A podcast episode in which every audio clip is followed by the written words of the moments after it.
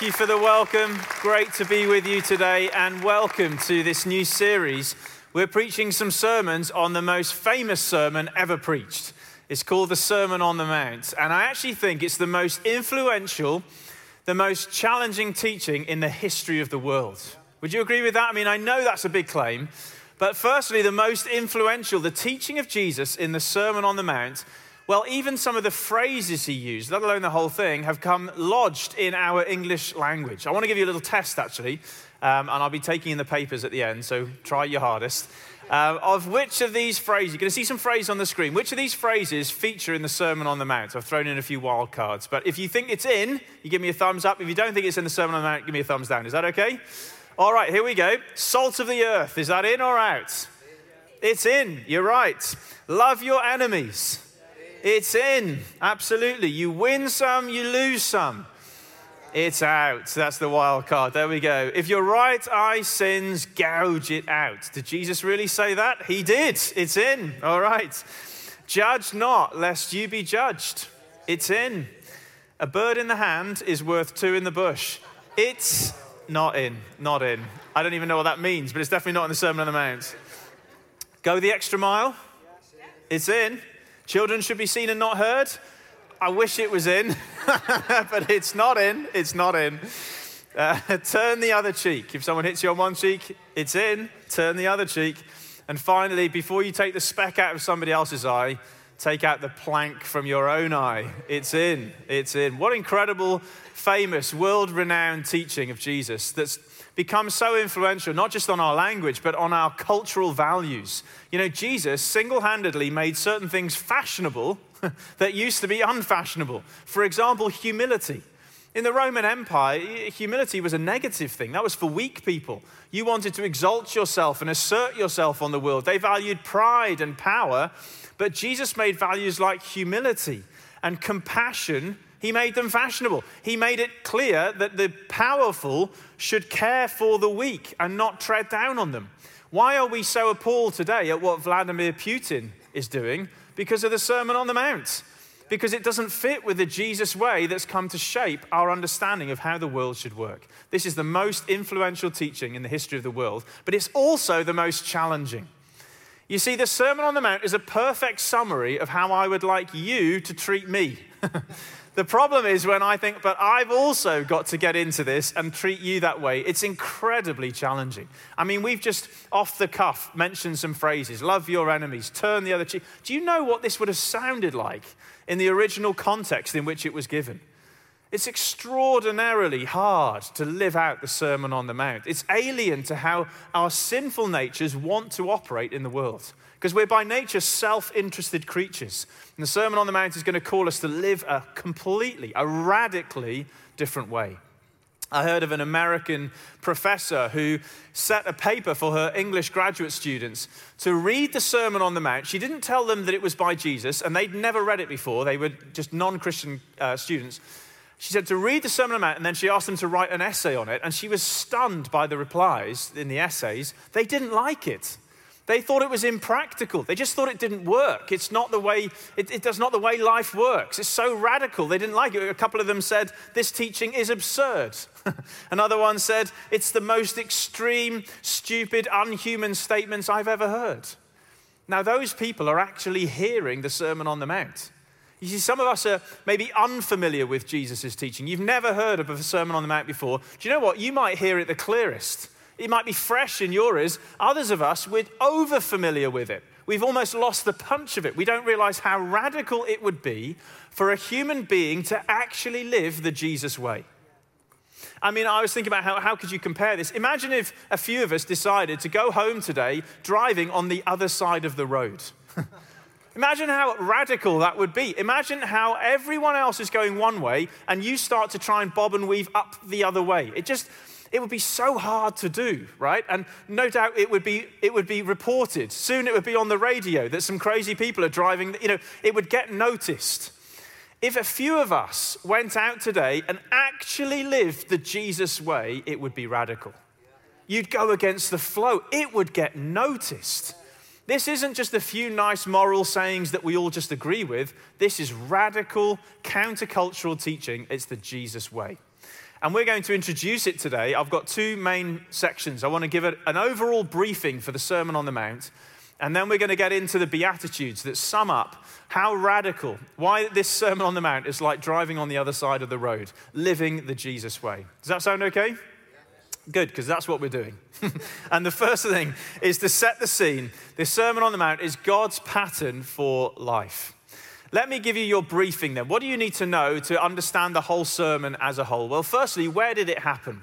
It happened, Jesus gave this sermon overlooking Lake Galilee in modern day Israel. You can see on the screen here a picture of Charlotte and myself. We went to what's known as the Mount of Beatitudes, which is the very site where Jesus taught these amazing words. Now, first up, you can see that it's not a mountain. so it's already wrongly named as far as I'm concerned. The Sermon on the Mountain doesn't make any sense unless you live in Peterborough, where that does actually look like a mountain, all right? But for the rest of the world, that's not a mountain. Only in Peterborough is that a mountain. I want to rename it the Sermon on the Molehill. Does that sound okay to you? So that's where it happened. When did it happen? Well, we were around 30 AD. Jesus, now, as an adult, he's been grown up in Nazareth as a carpenter's son. He's learnt that trade. But now he's left Nazareth and set up a new headquarters in the region of Galilee. And he's announced the arrival of a kingdom. Matthew 4 17 precedes the Sermon on the Mount. And he says, Repent, for the kingdom of heaven has come near. In other words, Jesus has launched his public ministry. And now he wants to teach the crowds the kingdom code, the way of Jesus in the world. Now that leads us on to who? Who heard the Sermon on the Mount? Who are the original hearers? Well, we're told this in the introduction to the sermon, Matthew 5, verse 1. Now, when Jesus saw the crowds, he went up on a mountainside and sat down. His disciples came to him and he began to teach them.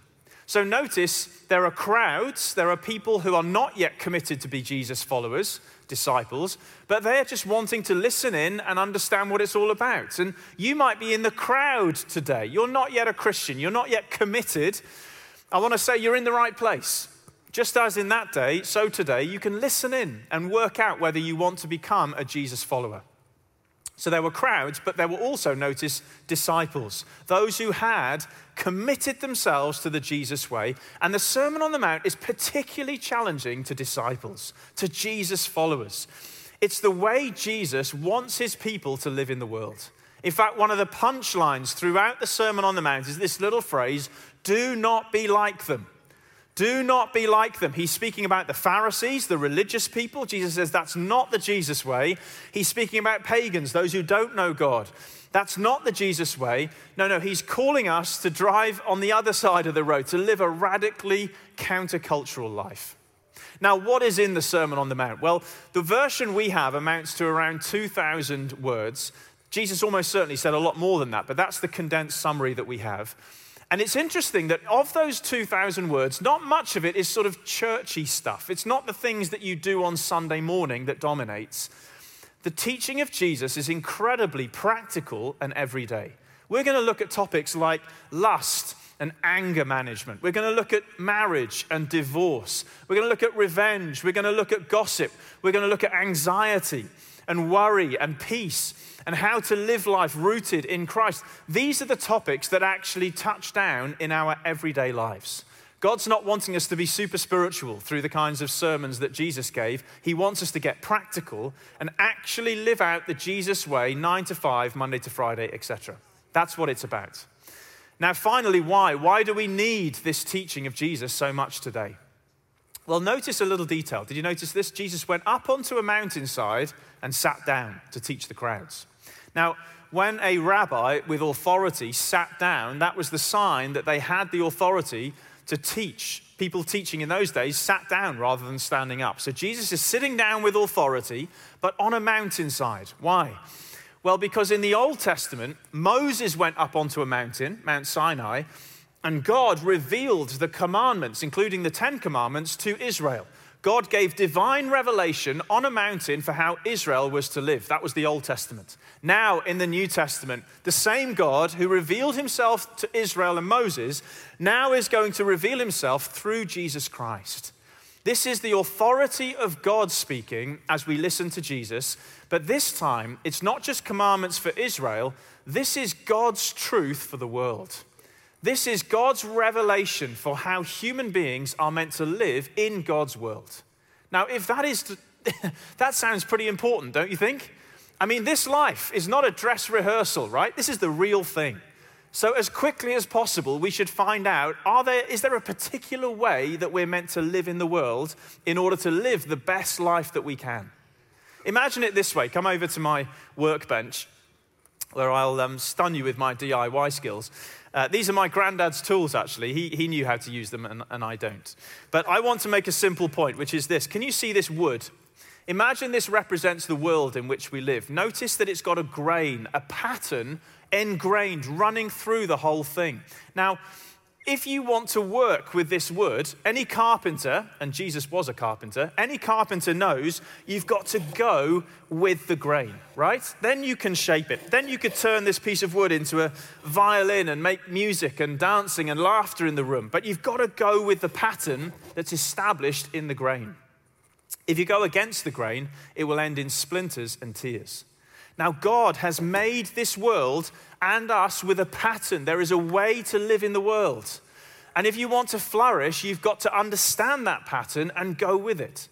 We're not pieces of plastic. We're not man made. We're not able to live any old which way we choose. There's a way we're designed to live.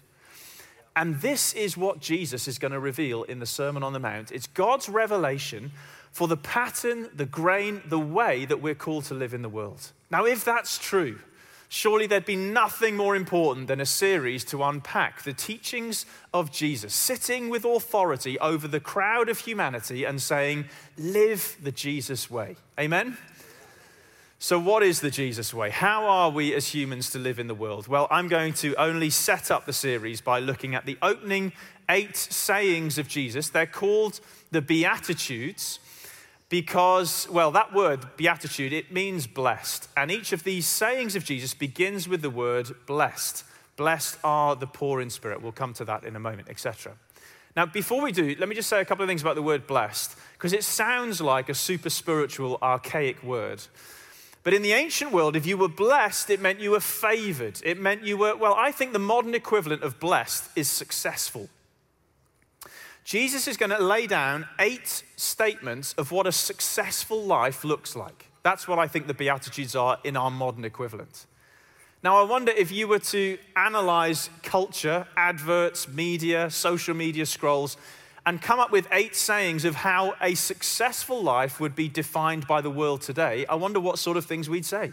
It would include being loaded with a lot of money, right? Having good looks and fashion and being comfortable and great experiences for yourself and being yourself, all these other things. I don't know what it would include, but certainly those. Now, with that in mind, Jesus says, But I want you to think another way about what success looks like. Everyone else is driving on this side of the road. I want you to go the other way. Here's Jesus' eight statements of what success looks like if you're part of the kingdom of God. Are you ready for a shock? Here's what success looks like Blessed are the poor in spirit, for theirs is the kingdom of heaven. Blessed are those who mourn, for they will be comforted. Blessed are the meek, for they will inherit the earth. Blessed are those who hunger and thirst for righteousness, for they will be filled. Blessed are the merciful, they will be shown mercy. Blessed are the pure in heart, they will see God. Blessed are the peacemakers for they will be called children of God. And blessed are those who are persecuted because of righteousness, for theirs is the kingdom of heaven. I mean, if you listen to that, blessed are those who are poor, upset, and hungry. that is topsy turvy values, right? This is a different kind of kingdom. There's something that we've missed about what real success looks like as a human being, and Jesus is going to turn things on its head in these eight statements. Now, I believe the first four particularly focus on our vertical relationship with God. And then the, the next four focus more on our horizontal relationships with one another, as this little visual you can see captures our vertical relationship, first four, and then how we relate to one another, the second four. So let me just briefly introduce this series with a few words on each. Firstly, in terms of how we relate to God, if you want to live the best life a human can live, you must humble yourself before God. If you want to live the best life a human can live, Jesus says you must humble yourself before God. That's what the first four Beatitudes are all about. Notice they are Beatitudes. Before Jesus will talk about what we do, he's wanting to talk about who, what we, I was going to say what we be. that sounds like someone from Devon, doesn't it? What we be. Sorry if you're from Devon. Um, next door to heaven, my Cornish friends used to say about Devon. Uh, anyway, I'm distracted. I, what was I saying? Yeah, he, before he'll talk about what we need to do, he wants to describe how we need to be in the world. Be attitudes. And the attitude we need to have is that we need to humble ourselves before God. Listen to him. Blessed are the poor in spirit, for theirs is the kingdom of heaven. Notice he's using poverty here, not literal economic poverty, though God does care for the poor. He's talking about poverty of spirit. That is to say, if you were asking someone spiritually, how much have you got? The kind of person who's going to enter the kingdom says, I'm bankrupt. I've got nothing to give to God. I, I, can't impress God with anything I've got. I'm spiritually poor. And Jesus says, if you feel that, you're blessed. Yours will be the kingdom of heaven. You can't buy your way into God's kingdom. The only way you can get into God's kingdom is by declaring yourself bankrupt. And then the doors open. Isn't that amazing? Blessed are you who mourn, Jesus says. It's a, it's a linked point because, again, he's not talking about those who've lost a loved one, literal mourning, though, again, God cares for those who mourn or grieve. He's using it as a metaphor for how we feel about ourselves. I'm upset. Mourning is about being upset, not happy with how things are. Jesus says if you feel that, if you're not comfortable, instead of being smug and proud, if you feel upset with the way that you're living and you want to change, he says you're right on the edge of the kingdom. Blessed are those who mourn. You'll be comforted. You'll find change that you seek if you seek it from God. Blessed are the meek, he says. You're going to inherit the earth. This is the opposite of the Vladimir Putin way, right?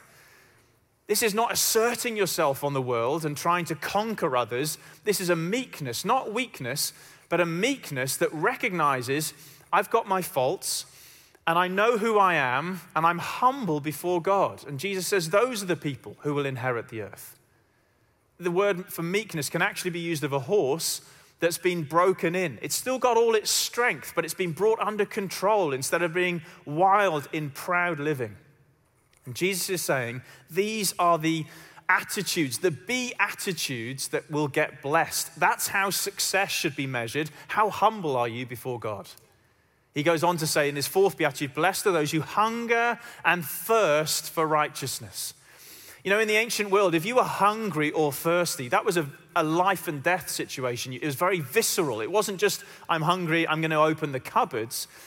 That was a sense of survival. You would have become so distracted by that desire that until it was quenched, you couldn't focus on anything else. And Jesus is saying, if you feel that way about God, if instead of seeking everything else, you're seeking after Him, you will be filled.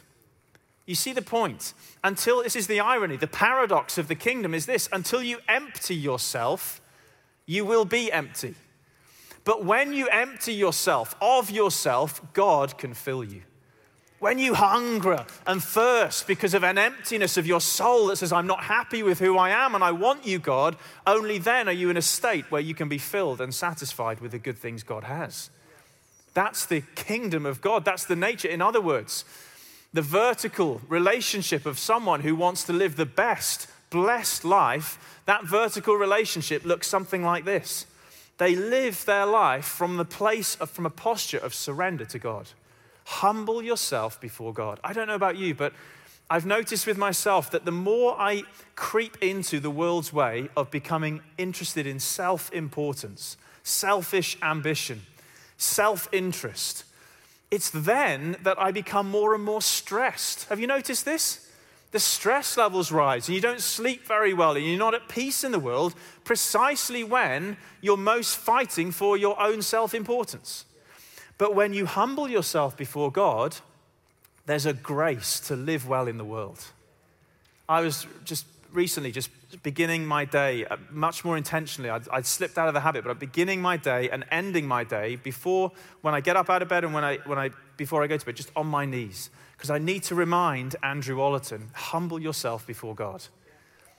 I was particularly thinking of 1 Peter, where he says, where Peter says, God opposes the proud, but he gives grace to the humble. Humble yourselves, therefore, under God's mighty hand, and he will lift you up in due course. Cast all your anxieties onto him because he cares for you. Yeah. So that's how to live the best life on our knees, humble before God. And then, secondly, in the second half of the Beatitudes, Jesus goes on to say, and if you want to live your best life, that's how you relate to God. And how do you relate to others? Devote yourself, devote yourself to serving others. The Beatitudes go on to say things like this Blessed are the merciful, for they will receive mercy. Blessed are the peacemakers. Blessed are you when people persecute you in my name. In other words, Jesus is saying the kind of blessed life, the successful life, as God defines it, is when someone is no longer living for themselves, but they're humble before God and they devote themselves to the service of others, making peace in the world, forgiving their enemies, and triumphing over evil. Now, I don't know about you, but I like Jesus' ideals, but does it work? you know, is it actually true that you can live a blessed life by being more concerned about other people.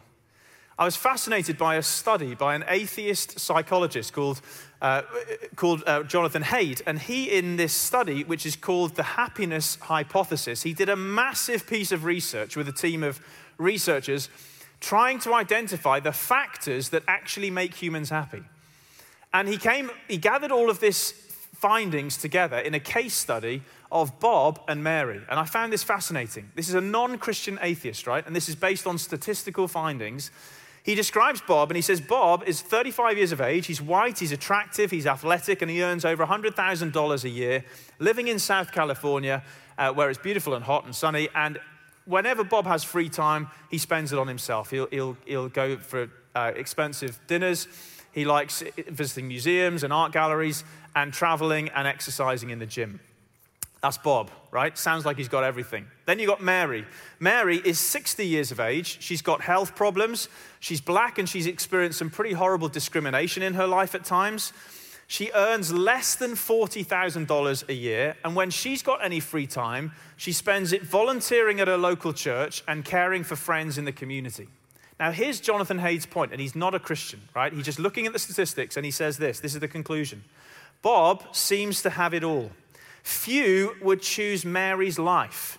Yet statistically, if you had to bet on it, you would bet that Mary is happier than Bob. Isn't that extraordinary? That's not the Sermon on the Mount speaking. That's someone speaking from a non Christian statistical perspective that if you live for yourself, you become miserable. If you devote yourself to others, you will be blessed. That is exactly what Jesus was teaching. Blessed are the peacemakers, for they shall be called children of God. Blessed are the merciful. Blessed are the meek. They'll inherit the earth. Jesus is taking the Bobs who seem in our world's eyes to be on top and the Marys who seem beneath, and he's turning the tables. And he's saying we need to exalt the Marys and humble the Bobs because true, successful, blessed life is found the Mary way, not the Bob way. Living the Jesus way is about devoting ourselves to others. I don't know what sort of a challenge that brings your way, but these Beatitudes are quite specific. As you think about what does this actually look like, it means, in particular, blessed are the merciful, for they shall receive mercy. It means living a life of merciful generosity, showing kindness to others that is over and above what anyone could possibly deserve. I wonder how we could do that this week. Generosity was one of the factors in this happiness hypothesis that was linked to happiness generosity. I remember hearing someone else uh, in a little program I watched, and they made this little phrase, and they said this You have never met an unhappy, generous person. and I thought to myself, I thought, Do you know what? I don't think I have. I think the only miserable people you seem to meet are people who are stingy. Have you noticed this? You've never met an unhappy, generous person. That's right back to the Sermon on the Mount. Blessed are the merciful. Blessed are those who love to give themselves away in merciful giving to others. And then he says this, and blessed are the peacemakers. Those who go around in the world seeking to bring back together that which has fallen apart, seeking to overturn offense with kindness, This is the ultimate demonstration of Christianity in the world because we believe in a Savior who died for his enemies on a Roman cross. He's the ultimate peacemaker.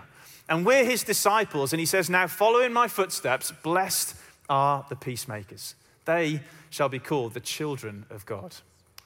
When I think of that, I have to tell you a story in finishing which I heard when I went, I visited New Zealand a couple of years ago, and I remember uh, this incredible story. I visited a waterfall, and I was told this story at the waterfall, New Zealand's biggest waterfall. And it's the story of a young girl called Tarore in the middle of the 19th century. She was a Maori daughter of a tribal chief.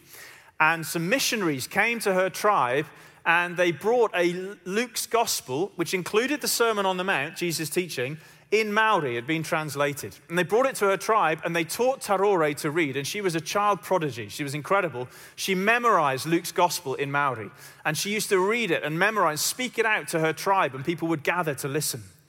Well, one day, Tarore, who was now a Jesus follower, was camping with some of her tribe on top of this waterfall, and they were attacked in the night, and she was murdered by one of the other tribe. And he not only murdered her, but he ripped from her around her neck the copy of Luke's gospel that she carried as her own treasure around her neck. And he stole it, thinking it might be worth something. He didn't know what it was, he couldn't read, but he stole it anyway, and off he went. Tarore's body is taken back to the tribe where her father, the tribal leader, is told, You must now exact utu, which is Maori for revenge. That's the culture that they had. You revenge, you get vengeance on your enemies. But Tarore's father had listened to her reading Luke's gospel. He'd heard the Sermon on the Mount. He, he understood that the blessed life is to go the other way. And do you know what he did? He forgave the murderer and he refused his tribe permission to take revenge. Incredible. Well, fast forward a couple of years, and the murderer, their tribe, now is also visited by the missionaries, and the murderer is taught to read. And he now reads Tarore's copy of Luke's gospel, including the Sermon on the Mount, and he becomes a Jesus follower. And so this man, now a follower of Jesus, goes to Tarore's father and asks him for forgiveness now that he understands the Jesus way. The two men embrace. They decide to build a church together. You can still visit this church in a marae, a Maori community in New Zealand. They build a church together where many more people become Jesus followers, and then they take that copy of Luke's gospel around the South Island of New Zealand, and tribe after tribe come to know Jesus Christ because of the testimony of Tarore and Luke's gospel. Isn't that incredible? Today, so many of the New Zealand All Blacks have a cross on their wrist as they beat everyone at rugby because the Maori culture has been so impacted by the gospel. Why? Because blessed are the peacemakers. They will be called the children of God. The meek will inherit the earth. That's what it looks like to live out these kingdom values of Jesus Christ. Now, whatever that means for us this week, and I don't know the detail of your life and you don't know mine, I urge us to believe, it's, it's an act of faith to start with, that there is a pattern, a grain to this world, and Jesus shows us the best way, the blessed way, and then to decide to live that way, whatever the cost to follow Jesus Christ.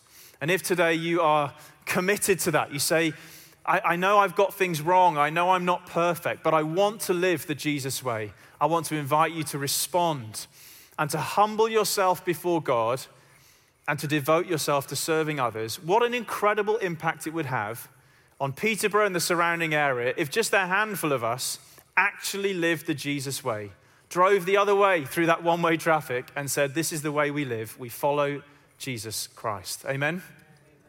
Amen. Well, let me give a moment for us to respond uh, to this challenging message of Jesus. Maybe today that you've never put your faith in Jesus Christ. You're part of that crowd I mentioned. They were listening in, but not committed. It may be today that you want to commit yourself to Christ. In a moment, I'm going to invite those who want to to physically kneel. And if you want to put your faith in Jesus Christ today, kneel. Commit your life to Him by kneeling. That's actually how I got started in the Christian life. And I want you to feel full permission just to kneel and give your life to the Lord. But along with those making a first time commitment, I want to invite those of us who are Jesus followers to recommit to the Jesus way. Because I don't know about you, I've read this Sermon on the Mount. I was reading the, the Luke equivalent of it a few weeks back. I was saying to someone after the first service, I was reading it and I was thinking, do you know what? I don't know if I am a Christian. do Do, you know what I mean? You read this stuff and you think, goodness me, this is so challenging. Now, I say that in jest. I'm a Christian because I've believed in the Savior, Jesus Christ. None of us are perfect. And it's through faith that we're justified by God. But having believed, the Lord actually expects us to live the Jesus way. He expects us to actually live countercultural, radical lives that tell the world there's another way to be human. And I don't know about you, I feel deeply challenged to recommit myself to the Jesus way. Amen? And if you'd like to join me, I'd like to invite you to kneel right now, physically, where if you can. I realize some of us may not be physically able to and don't feel any pressure to. But if you would like to dedicate yourself to the Jesus way, the Sermon on the Mount way of living, just kneel with me now. Whether for the first time you're committing yourself to Jesus, or you're a Jesus follower, but you know you've not always been living this way and you want to dedicate your life, let's kneel before the Lord. And firstly, let's humble ourselves before God. Blessed are the poor in spirit. Just on your knees now, just declare yourself to be spiritually bankrupt. The only thing you've got a hope in is grace. I've got nothing to impress God with. I'm going to live off benefits and handouts and the blessing of God for the rest of my life. Lord, we thank you for your amazing grace. We are so poor, Lord, but you are rich in mercy. Blessed are those who mourn. Lord, we're not happy with the way we've been living, just turning up at church and then going off and living too much like everyone else. Lord, there's a hunger and a thirst in our hearts for righteousness today. We want to hunger, we empty ourselves before you that we might be filled with your Holy Spirit and empowered to live a different life.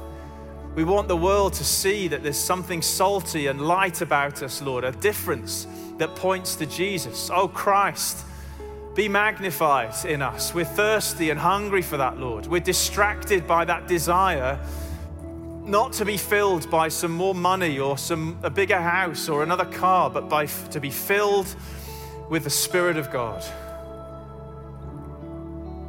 Blessed are the merciful the generous ones, the ones who take care of others, who put themselves out there for others. Blessed are the peacemakers, like Terore and her father, who overcome evil with good. God, we want to be the blessed ones, the happy, the successful ones in your sight.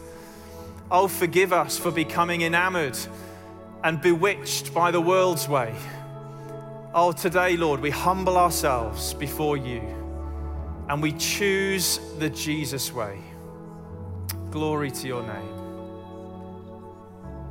Just on your knees or where you're seated, just lift your prayer to the Lord. We're going to begin to worship now. You can stay kneeling or stay seated, but as we sing, Christ be magnified in me, it's a cry from the heart to live the Jesus way. Let's worship the Lord. Holy is his name. Come, Holy Spirit, as we worship now. Move among us and empower us to be the Jesus people that you've called us to be. Thank you, Lord.